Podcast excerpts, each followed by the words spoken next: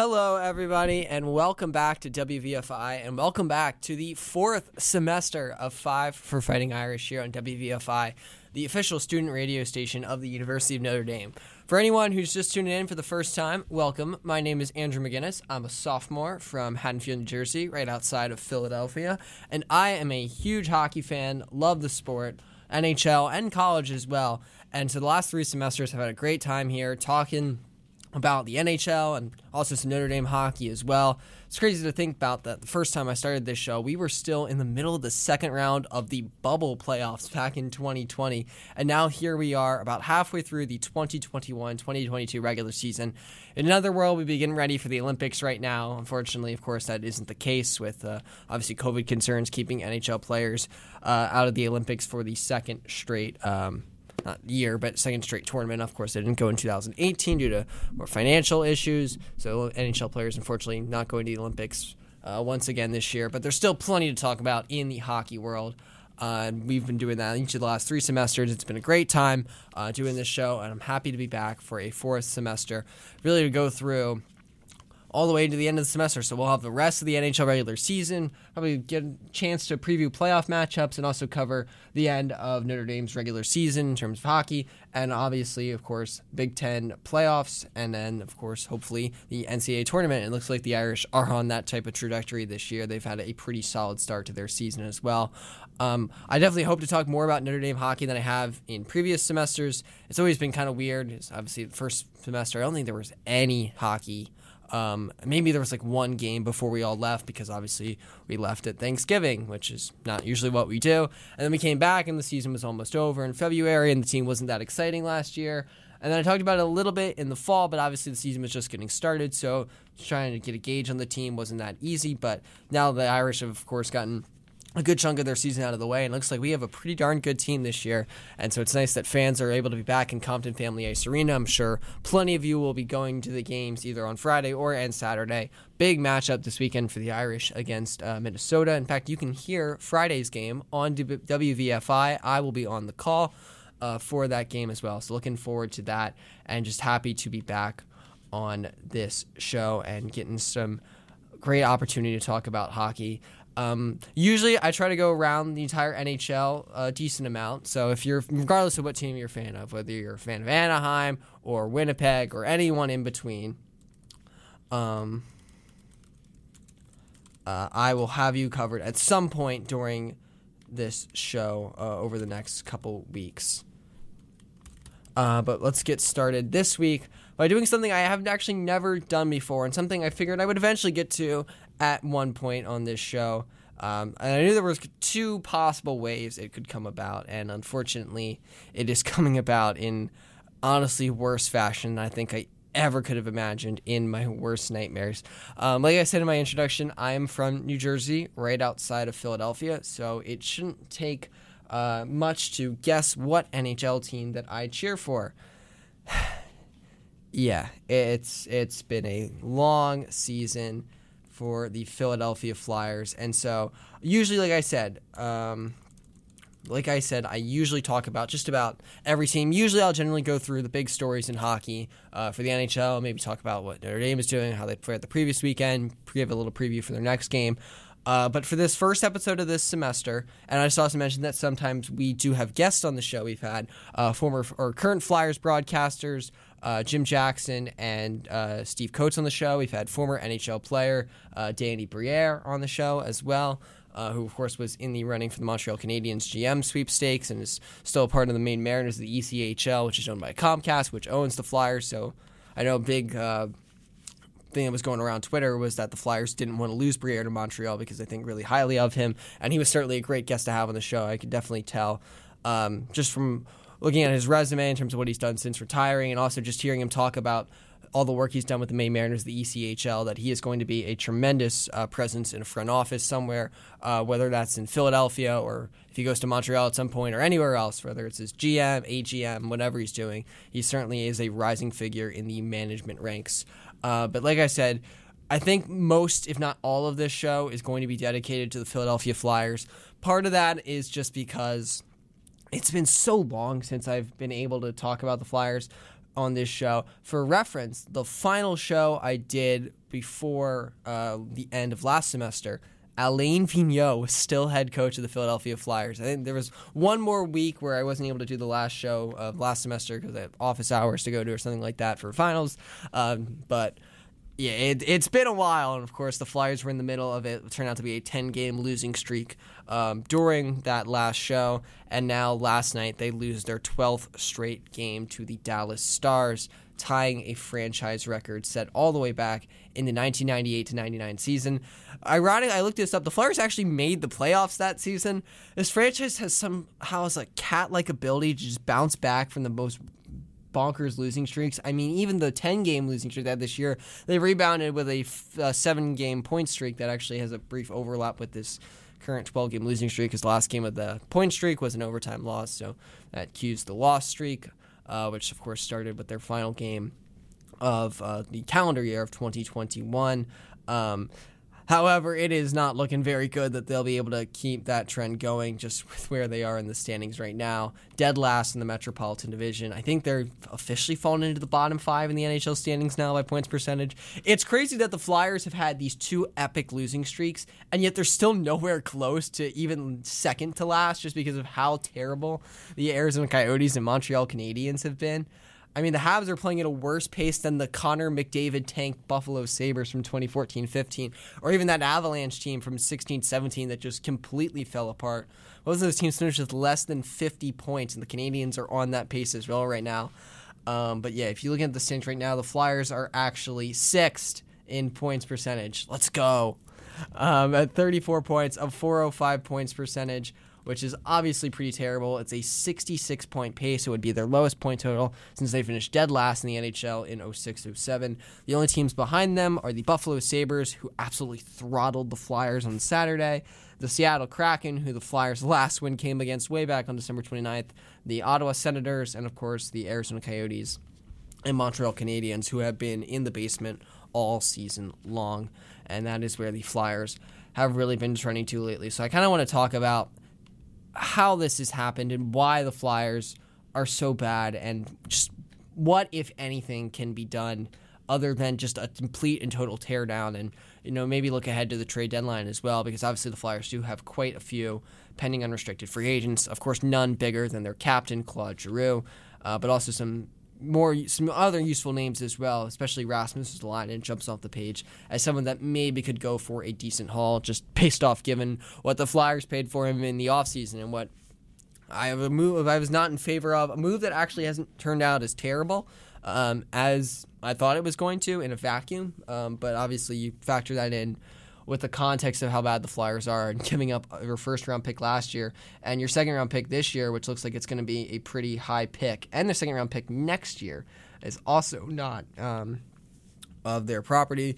I mean, they're in position right now where they'll probably be able to recoup some picks at the deadline, but obviously that is certainly not what any Flyers fan had in mind. So, honestly, if you're going to look, you know what, let's get the injury situation right out of the way. First of all, every single team has dealt with injuries and COVID this year. It's no secret. Um, over half of the NHL's players have gotten have been on the COVID list at some point during the season, whether they tested positive or. I don't think unvaccinated players to go on if they're close contacts, but over half the league's players have been on the COVID list this year. So it's not like this is an issue unique to the Flyers, and teams always have to deal with injuries. And some teams handle them better than others. You know, you look at the Pittsburgh Penguins. You know, they didn't have Crosby, Malkin, or Letang to start the year. And by the grace of God, Evan Rodrigues decides to turn into a first line center. And here the Penguins are once again near the top of the NHL standings, you know, perfectly in playoff position. It looks like they're going to make the playoffs. If you count them losing the qualifier round as making the playoffs, and I mean, you probably should, considering that they were definitely going to make the playoffs uh, if that 2019-20 season finished normally. They will extend what will be, I think it'll be 15 years now since their first playoff appearance, uh, the Crosby era was 07, and they haven't missed since. So it would be 15, maybe 16 seasons, I believe it would actually be. I think it'd be 16 straight seasons if they uh, indeed make the playoffs this year, and it certainly looks like they're going to. I mean, they're fifth in the NHL in points. Uh, they are eighth in points percentage. So, I mean, look at the Penguins. You know, they're a prime example that teams actually can survive, maybe even thrive, when facing significant injuries. However, The Penguins, when it comes to that, are the exception, not the rule. And you look at the na- list of players the Flyers have out right now, and it's pretty shocking. You know, they're without a ton of centers. Their top three natural centers, I would argue. I, for that purposes, I'm counting Claude Giroux as a winger since that's where he plays when the Flyers are fully healthy. No Sean Couturier right now. No Kevin Hayes. No Derek Brassard. Hayes has only played about half of the Flyers games this season. He's very clearly been not at 100% in those games after going under undergoing two surgeries in the offseason and just undergoing a surgery last week that's going to have him out for time it was three to four weeks. I know Mike Yeo said that Hayes is hopeful that he can return a bit sooner than that, uh, but even still, you know, it's hard to expect Kevin Hayes to be the player we saw in 2019-20 when he looked like he was the answer to the second line center role that the Flyers have been dealing with for quite a long time. Uh, obviously, Couturier has not been at 100% this year. Even before he went on injured reserve, uh, Mike Yeo admitted that he'd been playing through injuries all season, and now He's I was officially termed week to week at first um, when he was put on IR with a lower body injury, but I mean, Yeo said there's no timetable for his return. He's not even skating right now. And of course, the same thing goes for Ryan Ellis, who's played even fewer games. You know, the Flyers' biggest issue last season was goaltending, but a big part of that was that their defense was not playing that well either. And it all stemmed from the loss of their top pair defenseman from the 2019-20 season in Matt Niskanen, who you might remember, of course, retired kind of out of nowhere out of the after the uh, bubble playoffs ended with one year left on his contract. The Flyers tried to survive with internal replacements. They thought Phil Myers maybe could fill that role. They thought Shane Gostisbehere maybe could return to form, and it just didn't work out. They wound up playing Justin Braun on the top pair for most of last year. And no disrespect to Justin Braun, he's still a solid player, but he's 34 years old and he's not a top pair level defenseman. You know, that's not an insult to Justin Braun. He's a fine player, but he's not that type of player. And the Flyers realized that this offseason that they couldn't go internal again at that position. They needed to make a move. And so they made a move and they got a really good defenseman in Ryan Ellis, and he just hasn't been there this entire season. And to be honest with you, it's getting hard to believe that he's going to come back at all this season both in terms of just his general health and also, you know, considering where the Flyers are in the standings right now, it wouldn't make sense to bring, even if Ellis is able to play at, say, 70%, it probably doesn't make sense to play him at that, um, given where the, the Flyers are in the standings and their incredibly low probability of making the playoffs. And now I know a lot of people would say that, oh, well, this the Flyers had this coming for them. Ellis is injury prone. You know, you look at his career; he only played 35 games last year, only 49 games the year before that, and only 44 two years before that. However, if you look at his the actual injuries, I would quibble with the fact that he's injury prone. He did have a surgery after the Nationals run to the 2017 Stanley Cup Final. But there's a Maple Leafs player from a while ago that I've heard referenced. I mean, asked by a reporter, you know, "Are you injury prone after being you know, injured a couple times?" And the player said, "No, I'm prone to traumatic blows to the head." And uh, Ryan Ellis actually, I was actually going to say he wasn't all head injuries, but actually one of them was. You might remember in the 2020 Winter Classic when Corey Perry had to do that big walk of shame after he got kicked out of the game. He got kicked out for elbowing Ryan Ellis in the head, and that's what caused him to miss a significant chunk of games that season, almost half of the year. Last season, he missed 21 games after breaking his knuckle on a shot from Patrik Laine. So those type of plays, they're flukes. You know, it's not like we're talking about a guy who's had multiple surgeries, you know, who's always missing games, um, you know, who just has nagging injuries and pain, chronic pain that you're not sure if he's ever going to be at 100% again. The Flyers had, didn't have reason to expect that Ellis was only going to be able to play in four of their first 42 games when they acquired him this offseason because of the fluky nature of those two most recent injuries. And unfortunately, that's just the way it's played out. And with Ellis not there, the trickle down effect is obvious in the Flyers' defense. You have Justin Braun, you know, playing in a role that's above his head. We've seen now over the last couple years that Ivan Provorov is not a number one defenseman. He's a solid number two, but in order for him to really be playing truly great hockey, he needs to have a great partner next to him. You know, 2017-18 Shane Gostisbehere when he was a 65 point player and a Norris uh, vote getter, or Niskanen in 2019-20, and it looked like you know, Provorov was going to have that guy with Ellis, and they looked solid in the few games that they did get to play together. Um, but obviously, it doesn't look like that's going to be the case again anytime soon. And you know, you can obviously see the effect it has on the Flyers' defense and their five-on-five play in general, which has been a huge issue for them. and the special teams haven't been much better, frankly. You know, you look at the stats, and it's not that difficult to see why the Flyers. Um, are where they are in the standings right now. Basically, the only thing that's gone right for them this season is goaltending, which is kind of ironic because you know last year, of course, goaltending was the Flyers' biggest issue. Carter Hart, of course, had an eight seven nine save percentage, the worst save percentage by a goaltender in about two decades, with at least you know more than a couple games played over the course of the year. But I mean, Hart was phenomenal again last night against the Dallas Stars. I mean, he made a save of the year candidate on the th- in the third period to preserve a tie, robbing Miro Heiskanen backdoor. He stopped uh, 4.3 goals above expected per MoneyPuck.com's model. And Martin Jones, who, you know, there was kind of concern going into the start of the year, he's been mostly fine as well. He's at minus 3.7 goals saved above expected. I would bet a lot of that stems from a really poor performance on Saturday in Buffalo. Other than that, I think Jones has mostly been pretty solid. He's had some truly great games as well, especially at the start of the season. He was outstanding, but you know, I don't think his 902 save percentage necessarily does him justice. And, you know, that game on Saturday against Buffalo, you know, really put a dent on his numbers, letting four goals on eight shots. You know, if you throw out that outlier and his numbers, you know, look a lot better, much more in line with his career 908 save percentage, which is definitely respectable for a backup goaltender. And so that really hasn't been an issue for the Flyers this season as it has was it was last year and has been for so many of the last 20 years or so, really since Ron Hextall uh, finished his playing days in Philadelphia. And we'll talk more about the Ron Hextall um, call out that Bobby Clarke gave on the Cam and Strickland uh, podcast um, a couple weeks ago now. Um, we'll talk about that in a little bit. But I mean, you look at the Flyers lineup right now, and I mean, it's just an absolute shambles. You know, this was a Flyers team that coming into the year, they didn't have the high end talent of a team like Colorado or Toronto or Vegas. And we all knew that. The Flyers' path towards contending was that they were going to be a deep team, that they were going to be able to roll four lines, that they were going to be better than the sum of their parts. And you look at the team right now, you've got a third line of Max Willman, who's a best of fringe NHL player, and Gerry Mayhew, who's only played you know 20 NHL games and is in his you know mid to late 20s. Last night they actually played really well, but you know as I mentioned, um, I should also mention that I actually write about sports as well, both for the Observer and a website VendettaSportsMedia.com. You can read my recap from last night's game against the Dallas Stars, or just about anything I write. Cover every Flyers game, have since the 2018-19 season and also do power rankings every month and other stuff as well. Write about the Phillies when baseball is in a lockout sometimes. Um, but you know, you have a line like that. They played well last night, but I mean, they've got nine goals in 93 career games combined between the three of them. It's those two with Morgan Frost. So it's easy to understand, you know, oh, they just can't finish. Well, yeah, because they're not good at finishing. Some of it's bad luck, of course, but also some of it, it's just they're not talented enough to put the puck in the back of the net.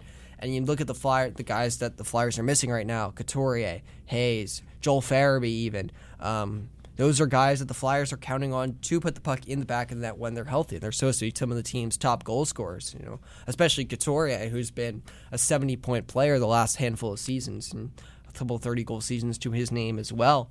Um, and obviously that puts more pressure on a guy like Claude Giroux, who's usually a playmaker, that he's got to score more goals now.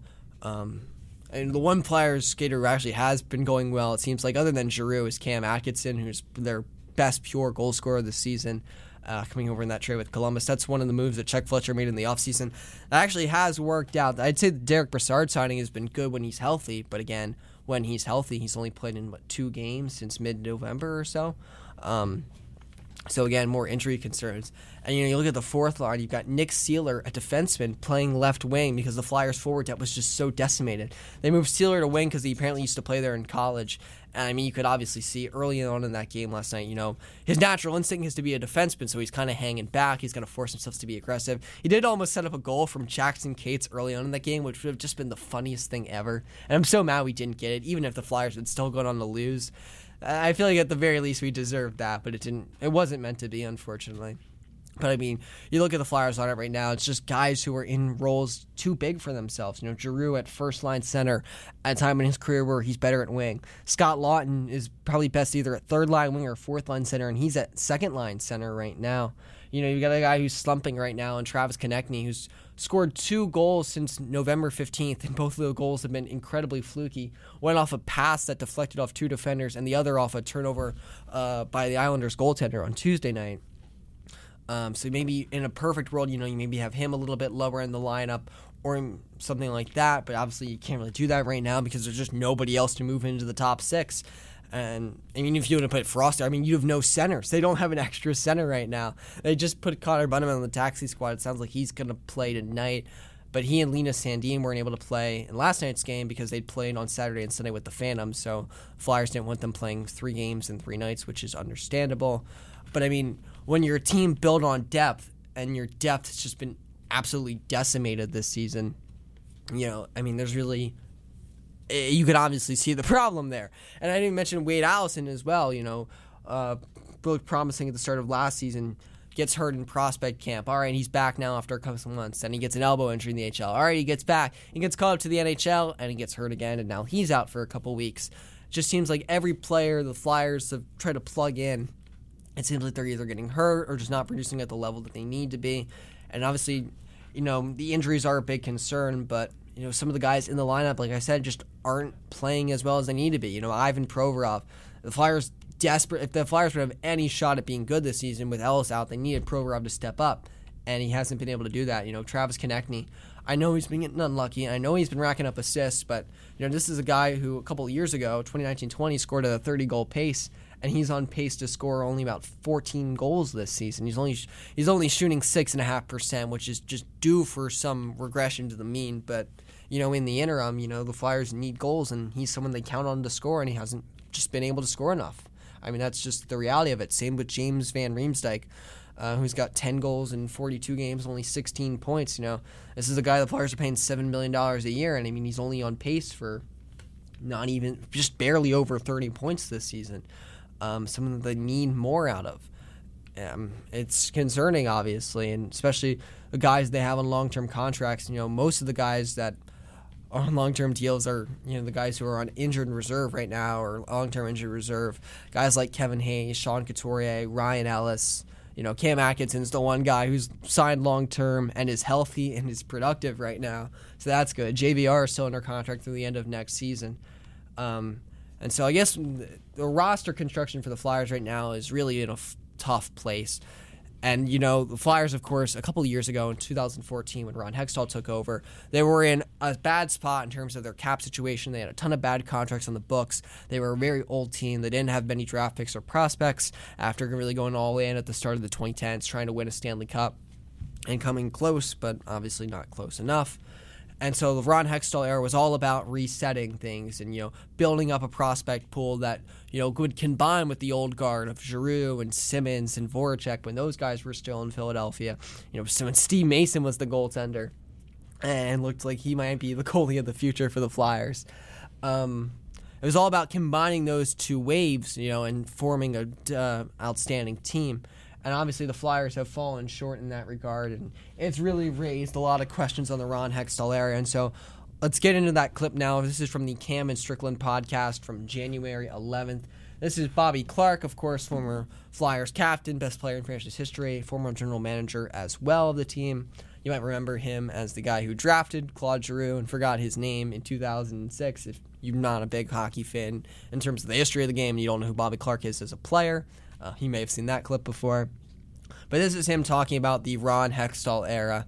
And you can obviously feel the frustration um, in his voice and the disappointment as well. So I'm just going to play the clip and then we'll come back and analyze it and we'll talk more about the Flyers and where things are going.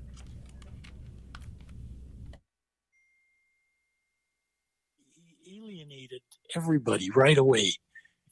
He alienated everybody right away he shut his door, he locked the doors, he was the boss, and nobody else was part of it. We end up drafting, we get the second pick in the draft, and we end up drafting Nolan Patrick. None of our scouts wanted Nolan Patrick. It wasn't, I mean, I don't know where Patrick should have gone after his performances in Brown, and he's a pretty good player, but he certainly, they had, uh, they wanted Makar. Of course, he went next. No, he's a superstar, and Patrick Patrick hasn't played number. But Hextall made that choice himself. And there were other choices that were made in our drafts that we're paying for. You know, we've got two or three first round picks that are never going to play.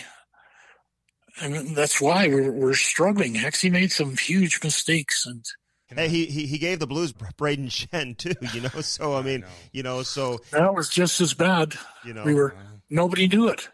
Hexie made that on his own. All our scouts, it was at the draft.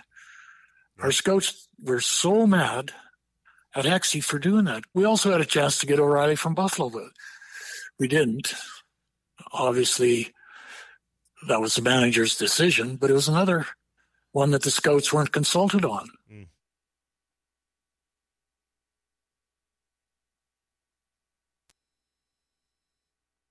All right, so before we get into some analysis of that clip, we've actually got some minor Flyers breaking news here. Uh, for per Jordan Hall of NBC Sports Philadelphia, the Flyers have hired John Torchetti as a new assistant coach. Um, if there's anyone who's a Flyers fan and a Minnesota Wild fan, you're having even more deja vu than you've had over the last couple years. Because, of course, the Flyers general manager is Chuck Fletcher, who used to be general manager of the Minnesota Wild. Their current interim head coach is Mike Yeo, who used to be head coach of the Minnesota Wild, and in fact was head coach of the Wild until the 2015 16 season when he was fired 55 games into the season and replaced by, you guessed it, John Torchetti. Uh, Torchetti has been an, NH- an interim NHL head coach three times. Uh, 0304 with the Florida Panthers, 0506 with the LA Kings, and 2015 16, as I mentioned, after he took over for Mike Yeo uh, with the Minnesota Wild. He actually led the Wild. Uh, the Wild were 23, 22, and two, or 23, 22, and 10 when Yeo was fired. The Wild finished that season 15, 11, and 1. They were able to make the playoffs that year. It was a really weak year for the Western Conference, uh, as you can tell by how many points they finished with. And they lost in six games in the first round to the Dallas Stars. Um, and he was their interim coach that year. Um, looking at him on right now. Uh, he was after that he became an assistant coach for the Detroit Red Wings, and then uh, on 2019. In January 2019, he returned as head coach of hockey, director of hockey operations for the Moncton Wildcats, uh, which is a QMJHL team, and then he was fired due to internal reasons uh, that December. So I don't know. It doesn't look like he's been in the coaching ranks since that dismissal. Um, so a bit of an interesting move. Um, obviously, the one parallel here that everyone's going to be drawing right away is oh, in 2015 16, Fletcher fired Yeo mid-season and Torchetti took over. Is that's what's going to happen again during the obviously you know as a result of the Flyers losing 12 consecutive games? My initial gut feeling is that it's possible, but it's pretty unlikely, and I think that's just because you know. I mean, the, where the Flyers are in the season, this year is basically a lost cause. You know, I, I highly doubt bringing in a new coach is going to invigorate the Flyers right now uh, to get them to the point where they can make any semblance of a playoff run. Um, I mean, the Flyers have tried that with Yeo, and I guess you could say they did get a bit of a brief boost, uh, starting five two and two under his tenure. Before, of course, now losing. Um, what are they? They oh ten and two, uh, oh nine and two over their last eleven games because the five two and two run includes the first game of the losing streak slash last game of the point streak, which is just an annoying, fun overlap um, that I have to deal with and kind of referencing those stats. Uh, but I just don't really think that Torchetti would provide any type of significant boost to the team. I think they're probably better off waiting to the offseason. And it, really, if the Flyers are going, whoever direction the Flyers need to go, go in with their next head coach, it needs to be compatible with where they're going with the organization as a whole. And so I guess this can kind of get into the you know broader picture discussion of the Flyers right now, and obviously talking about that Bobby Clarke clip. There might be a little bit of recency bias in that pick. Obviously, if Hextall had alienated the scouts and picked Patrick, and they had been mad that they wanted to pick Makar, but if Patrick had turned out to be a superstar, then I think everyone would be at least somewhat happy. And obviously, there's some bad luck involved uh, with Patrick's injury situation, although maybe even if he stayed healthy, I mean, there's a decent chance he never becomes as much of a game breaking talent as Cale Makar is right now. And obviously, you know, even before this, the issues Hextall had had with being aloof and, you know, alienating team alumni had been well documented when he was first fired by the Flyers. or when he was first fired, when he was actually fired by the Flyers as general manager in December or November 2018. In fact, fun parallel between last night's game and the Hextall firing. Last night's game between the Flyers and Stars was the second penalty free game in Flyers history, the first of which was the final game of the Ron Hextall era, which was a 6 0 loss to the Toronto Maple Leafs on the day after Black Friday 2018. I think it was November 24th or 23rd, something like that. Uh, but either way, there you go. Um, but in terms of talking about you know where the Flyers are going long term, obviously, I think most of the fan base wants a rebuild right now. I, I don't think that's a hot take right now. And I think it's pretty easy to understand why. You know, the Flyers, for a while, were kind of perpetually stuck in that hole. We're two years away from being two years away thing.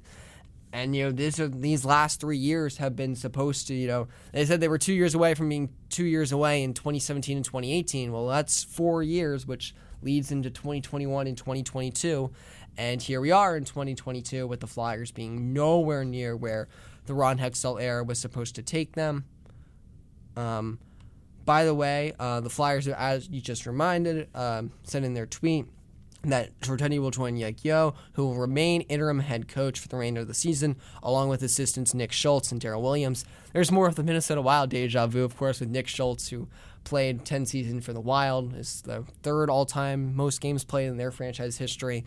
Um, I actually wondered if Torchetti might be taking over for Schultz, just because you know Schultz seemed to be. Schultz was added to the bench after they fired Michel Therrien, and I know that it was initially reported right after the Flyers uh, fired Therrien by Elliotte Friedman that they were potentially looking at Rob Blake as a new interim, uh, or not interim, but a new assistant coach. So I kind of seemed like at first that Schultz might just be there for a couple games, but it seems like now he's going to finish out the season at this point alongside uh, Daryl Williams, who of course has been there since the start of the season and was brought in by Alain Vigneault uh, over the summer. So there you go. So the Flyers coaching staff for the rest of the season, barring any further news, Mike Yeo is head coach, and then assistants John Torchetti, Nick Schultz, and Daryl Williams. Um, so getting back into the uh, future aspect of the Flyers right now, you know, the Flyers, of course, thought that all right, our prospects are gonna. This is the timeline where our prospects are gonna come up. They're gonna mesh with the old guard, and this is when we're gonna become a really good team. And maybe they would have if everyone had stayed healthy. But you know, this isn't a video game where you can just turn off injuries. Unfortunately, you know the Flyers have to you know deal with the reality that they're in right now, which is that they are one of the worst teams record-wise in the National Hockey League. They're a fairly old team as well, not insanely old, I would say. You know, they do have some good young players, uh, guys like Konecny and Provorov and Carter Hart, of course, who are all 25 or younger. I know Provorov and Konecny have had disappointing seasons, but they still are. They can be good players and have disappointing seasons. Those things are not mutually exclusive. Um, but I mean, you look at the ages of some of the guys and some of the contracts of some of the players, you know, on the team. You know, Cam Atkinson is 32 years old, and he signed for three more years after this one at 5.875 million. Kevin Hayes is 29, and he's signed for seven about 7.15 million uh, for four years after this one. Ryan Ellis, of course, is 31, and he is signed for 6.25 million for five seasons after this one. Sean Couturier is 29, and he has an eight-year extension kicking in at the start of next season that goes until 2030 at 7.75 million dollars per season. One that, if he stays mostly healthy, will likely and doesn't get traded. Um, will likely end in him becoming the all-time games played leader in Flyers franchise history um, which is I think which is something I think that kind of went under the radar when he signed that extension. By the way, that I mean, if he stayed fully healthy, he would pass Clarke and Giroux and everyone else by a couple hundred games. Actually, obviously that probably won't be the case, and you know we're seeing it right now with him being out potentially for most of maybe even the entire regular season. But I mean, like Yeo said yesterday, there's no specific timeline on those guys, so it's not confirmed that Couturier is going to miss the regular season, rest of the regular season. Um, just that it doesn't seem like he's going to be coming back in the immediate future. And so when you look at contracts like those, you know, it's hard to envision a rebuild. But, you know, you also look at the roster the Flyers have right now. And, you know, if you have a bad team that's old, I mean, there's really only one place to go, and that's to tear it all down. And so I think now we can kind of, you know, maybe look into the trade deadline moving forward here. Um, uh, and kind of what the Flyers might be up to at that point in the season. Of course, the trade deadline isn't for a couple of months, Uh, it's a little bit later this season uh, than it would be in previous years because they originally had the Olympic break uh, in the schedule. Uh, the regular season isn't going to finish until late April, whereas it usually finishes the first week of April or so. Uh, the traded line, by the way, this year is March 21st, so exact little under two months away. Uh, but never too early to get a look ahead of that when you're a team that's slow in the standings, as the Flyers are right now. So looking at the UFAs, you have Claude Giroux, of course. Um, UFAs that's the end of the season. Gerry Mayhew, I don't think he's going to go for anything. Uh, Rasmus Ristolainen, Justin Braun, Keith Yandle, Kevin Connauton, and Nick Seeler. Again, they're going for literally nothing. I mean, Connauton was claimed on waivers early in the season, so I mean, basically shows that nobody wants him. Although, I mean, I guess every team could always always use a little depth, so maybe you fetch a conditional seventh for him at the trade deadline. Woohoo! Uh, you also have Martin Jones, Derek Brassard, and Nate Thompson, who's another guy who's been injured for a really long time. You know, he hasn't played in a couple months. Uh, don't know when he's going to come back, or even if he's going to come back. Maybe this is like a Kimmo Timonen situation where he gets traded before he comes back. I know Timonen didn't play any single any games that season when he was traded to Chicago, uh, but you get what I'm saying in terms of you know him coming back from injury and then just being immediately traded. I mean, so you're looking at a couple of depth picks uh, for some of the depth guys, of course, which obviously is usually how it goes.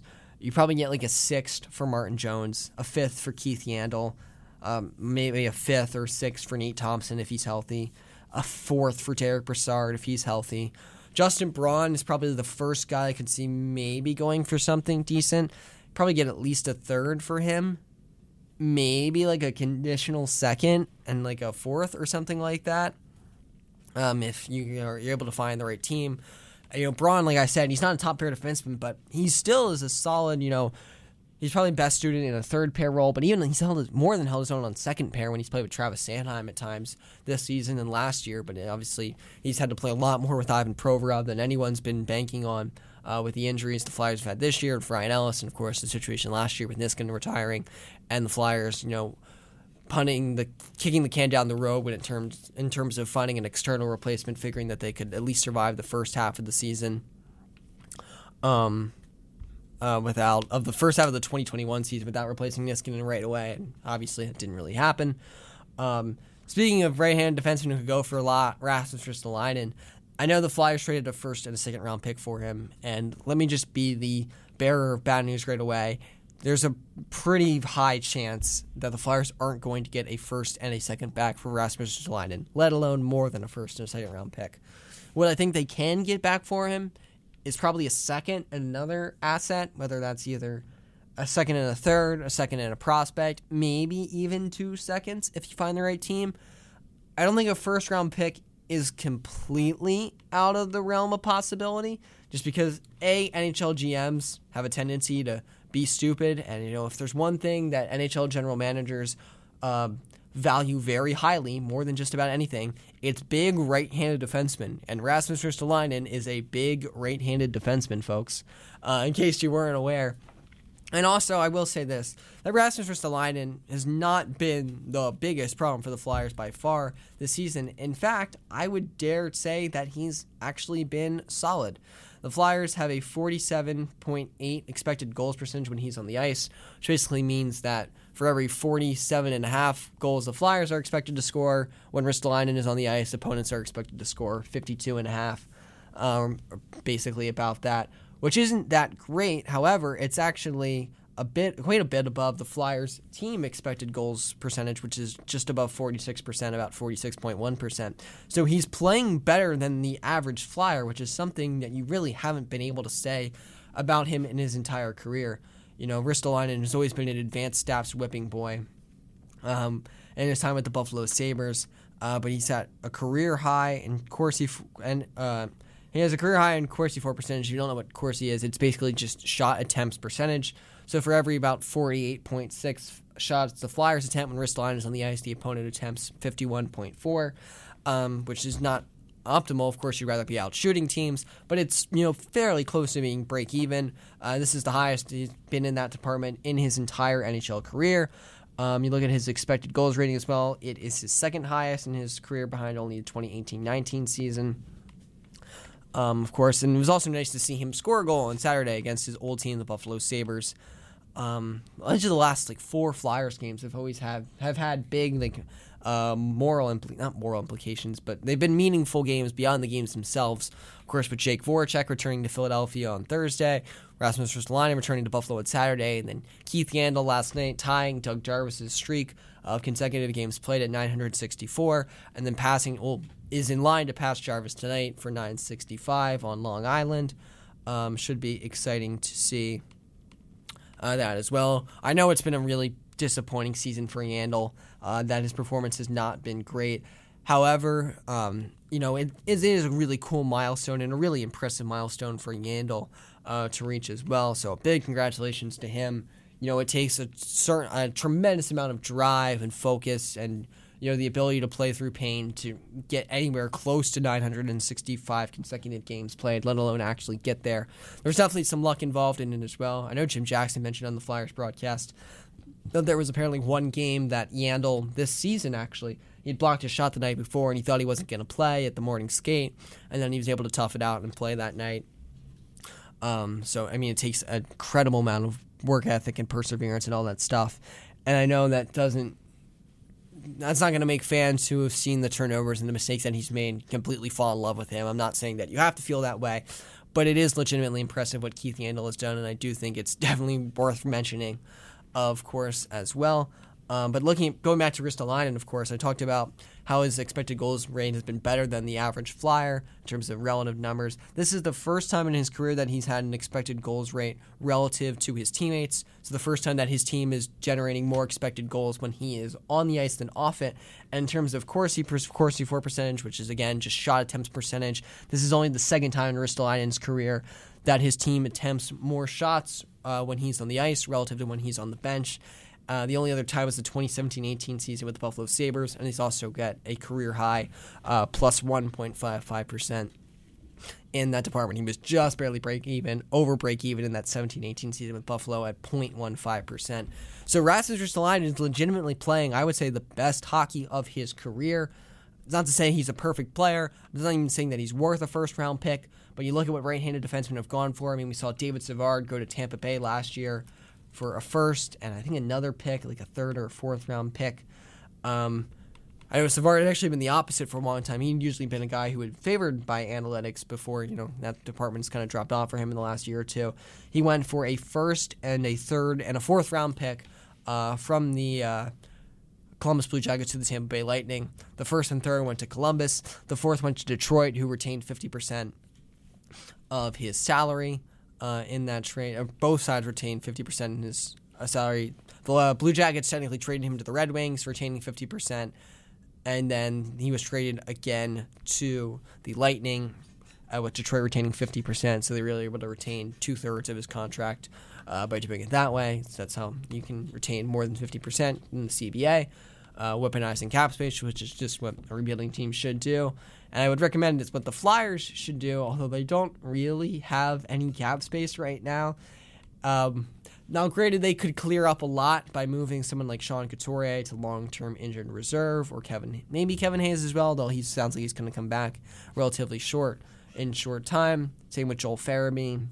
You know, with the Flyers having only two games in their next two weeks after tonight's game, um, it might not make sense to put him in long-term injury reserve because you have to be on that for at least 10 games before you can come back. And with the Flyers having so many days off, uh, with the All-Star break coming up and whatnot, um, you would potentially miss out on games where Farabee could play when he's healthy. Uh, so they probably want to do that, but they could definitely move. Or sorry, Couturier actually is on long-term injury reserve now. I guess that was the move that they just made. He was initially just initially just placed on injured reserve, uh, but looking at cap friendly, um, he is indeed listed on long-term injured reserve right now. So I think that would mean the Flyers do have at least some cap space to clear or some cap space that they could use right now. But I mean, it's kind of hard to gauge right now. Cap Friendly says that their projected cap hit is almost eighty is almost eighty five point eight million dollars, which is obviously well over the salary cap. But then they factor in long term injury reserve, so it's always kind of hard to gauge at this point in the season. So I don't know if the Flyers would be able to do something like what Detroit did last year. You know, retaining salary from another team uh, for another team to get like a mid round pick back uh, to help them fit a player into the salary cap for a playoff run. Uh, but maybe that's something that they would be able to do, especially if Couturier or and Ellis are able to come off long-term injury reserve. And then you look into trading other guys like Ristolainen potentially makes 5.4 million, Braun makes 1.8, Jones makes 2 million, and that could clear up some cap space. And of course, the ultimate potential cap moving trade would be to trade the captain, Claude Giroux. So obviously, Giroux. The first thing that Flyers fans need to remember is that, or anyone who you know is interested in potentially getting Claude Giroux in their hockey team, is that Claude Giroux does still have a full no move clause. So the Flyers cannot trade Giroux without his approval, and they cannot trade him to a team that he does not approve of. So obviously, say like a team, uh, say the Calgary Flames wanted to get Giroux for example, and then re- put him with Johnny Gaudreau. You know, the Flyers fans have always wanted to see Gaudreau and Giroux in Philly. Maybe they'll see Gaudreau and Giroux in Calgary. Um, but Giroux could potentially veto that. I know a lot of players right now don't want to go to Canada uh, because of the uh, COVID restrictions, obviously being much more strict in Canada. I know that at least Ontario is starting to you know ease attendance restrictions again, which is good to see. But even still, um, so Giroux has to approve a trade um, in general. You know, Flyers can't trade him if he doesn't want to be traded. And if they do, if Giroux says, "Look, I'm willing to be traded," the Flyers still have to get his approval on the destination that they would, you know, wish to send him to. I think obviously a lot of people would say, well, well, why wouldn't Claude Giroux want to be traded? He's 34 years old. He's never won a Stanley Cup before. You know, why wouldn't he want to go to contender? The two reasons why maybe Giroux would want to stay. The first one is obvious. You know, he's been a Flyer his entire career. He was drafted in the first round by the Flyers in 2006, like I mentioned, by Bobby Clarke.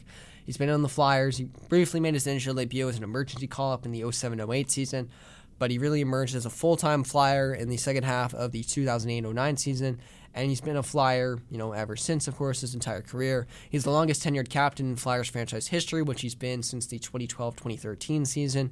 He, he's been one of the most productive Flyers players of all time. He's 17 games away from hitting the 1,000 games played mark. I don't know.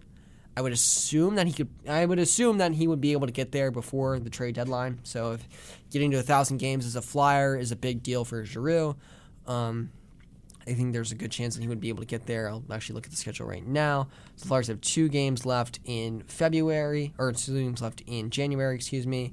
They have three, five, eight games in February, and then in March before the trade deadline, they have three, six, nine. Yeah, they Giroux would be able to get to a thousand games, assuming he stays healthy, uh, as a Philadelphia Flyer um, before the trade deadline, if that's something that he really cares about specifically uh, getting that 1,000 game milestone all in the same uniform. And some guys do really value you know, playing with the same team their entire career.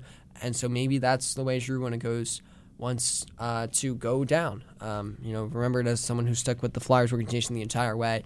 And for the record, if Giroux does want to be traded, that should absolutely nothing to hinder that part of his legacy. It would be completely understandable for Giroux to you know want to be traded to contender, or even if he leaves as a free agent in the offseason you know, he deserves a Stanley Cup, and I think every Flyers fan can agree on that. Um, of course, Giroux, another you know milestone Giroux can you know maybe want to seek out is the Flyers' all-time lead in games played, which is Bobby Clarke at 1,144 games. So Giroux would need to be a Flyer for two more full seasons, uh, or at least a season and a half after this year ends. Uh, to reach that milestone, I think we would hit it probably around November, December of the 2023 season. 2023, 2024. I guess. Man, that's wow. That seems so far away, and yet it's also kind of close, which is crazy to think about. Uh, Bobby Clarke holds the record at 1,144 games played, um, all but the Flyers. Giroux is at 983. Of course, the other reason why Giroux maybe would want to stay is, you know, he has a wife, he has two young kids. Uh, maybe he wants to, you know, stay in the area to, you know, raise them. That he's they have already he and his wife Ryan have already, you know, settled down here you know that this is where they maybe where they decide they want to raise their kids and raise their family. Um, obviously, of course they could come back if Giroux goes to a contender at the deadline or you know in free agency in the summer or whatnot. But maybe that's obviously the family aspect. I'm sure will go into Giroux's decision as well. I'm sure he'll talk with his wife Ryan about what they want to do uh, in terms of his future with the Flyers and whatnot. Um, if the Flyers were to trade him, if Giroux were to approve a trade, I think you're probably, I mean, obviously a first round pick is the base. If you're the Flyers, you're probably looking for a first round pick and another asset equivalent to a first round pick, whether that's a second first round pick or a really good prospect, you know, a recent first round pick or, you know, maybe a later round pick who's really shot up uh, uh, prospect rankings and whatnot. You're looking for another team, it's not necessarily their very best prospect, but probably a top five prospect in an average system, I would say. You know, maybe top 10 in a really great system.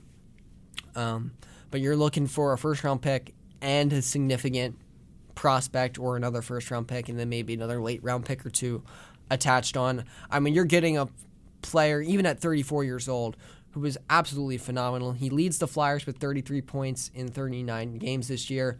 Uh, he did miss three games due to COVID, which are the very first games he's missed since the 2015 16 season.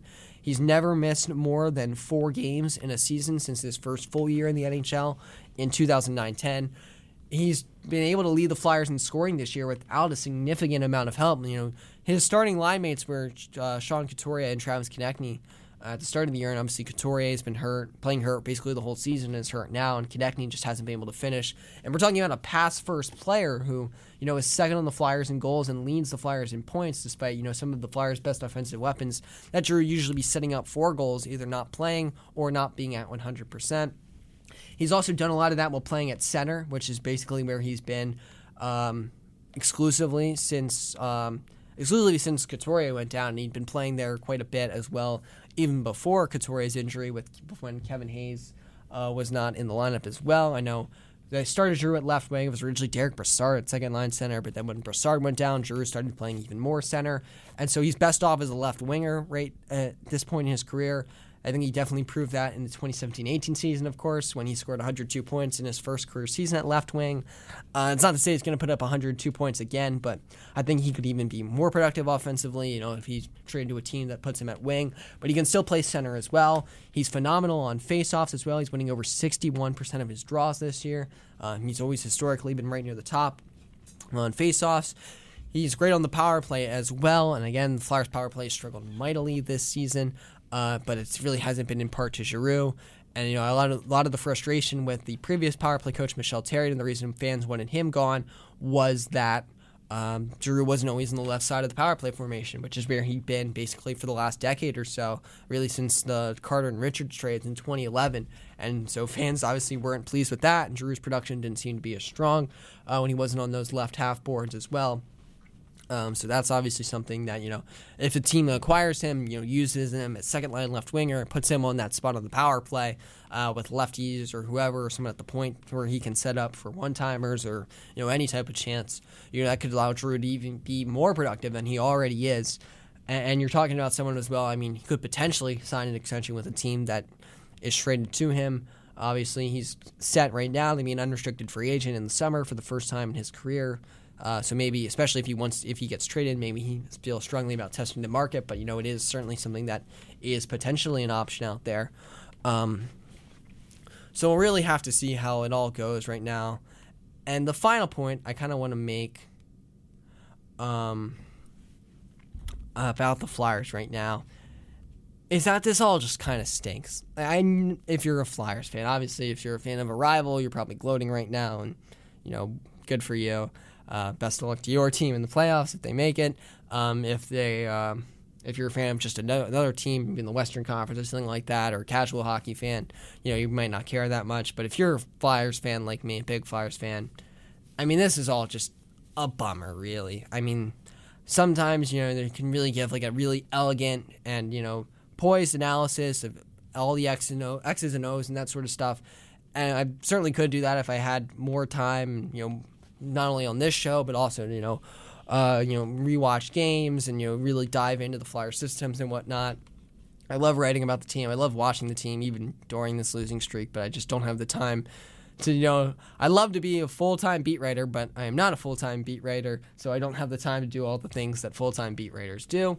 Um, but I mean, there's just especially the last couple games. You know, at the start of the Flyers losing streak, this 12 game losing streak they're right now, the team was playing absolutely horrible. You know, their expected goals percentage was under 47%, which is really poor. You know, they've been in the bottom of the league uh, in terms of five on five metrics, you know, for most of the season.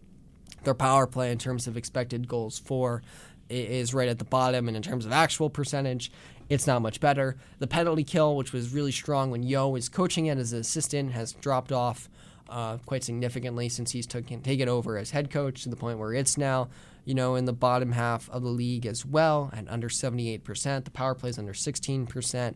Flyers are getting heavily outshot. You know, they're allowing more shots than only three teams in the NHL at over 34 a game.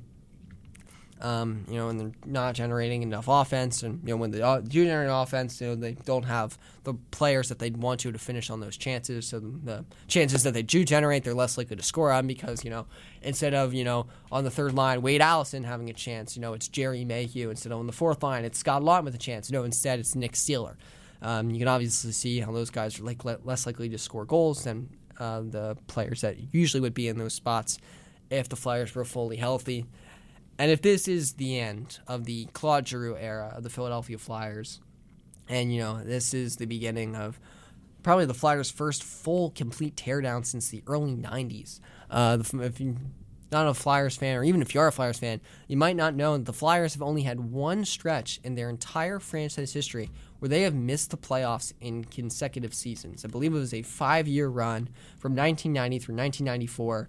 Um, which is, of course includes when they got Eric Lindros about halfway through that run or so. So it took them a year or two once they got Lindros to make the playoffs. But yep, 1990 through 1994, a five-year run where they missed the playoffs. They had only missed the playoffs two times before that after coming into the league in 1968, and the 1967-68 season. Obviously, a much higher percentage of teams made the playoffs back then, so it's a little, um, but uh, quite a bit tougher uh, than it was. Uh, quite it's quite a bit easier to miss the playoffs now than it used to be, or quite a bit tougher to make them if you want to phrase it like that.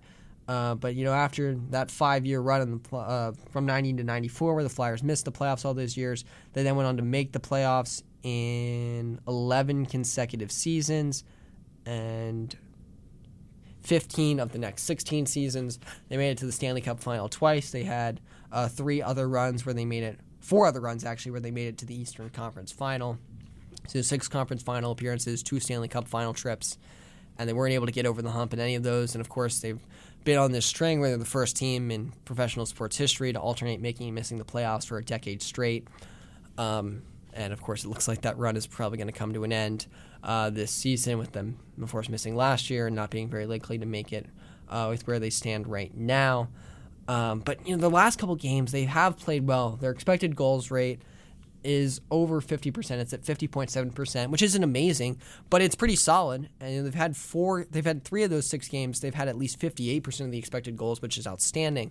And a lot of those games, you know, you listen to Mike Yeo and his post game press conferences, he's been praising the effort and the energy the team has been showing and their battle level and their teamwork and blocking shots and throwing hits and doing everything that they can to win a game. And they just can't find a way to win. And you know, Claude Giroux's uh, comment after their loss on Saturday in Buffalo was really telling. I thought he said that the Flyers basically feel like they have to play a perfect game right now, or else they're not going to win. And no hockey team is ever going to play a perfect game, of course. So when you have that mentality that you have to be absolutely perfect, that you can't afford even the smallest of mistakes, you're going to be gripping the stick a lot tighter. You're going to be forcing plays that aren't there necessarily, and you're going to make mistakes that lead to goals against. And then we've seen the Flyers, you know, spiral in some of those instances, like they have so often over the last.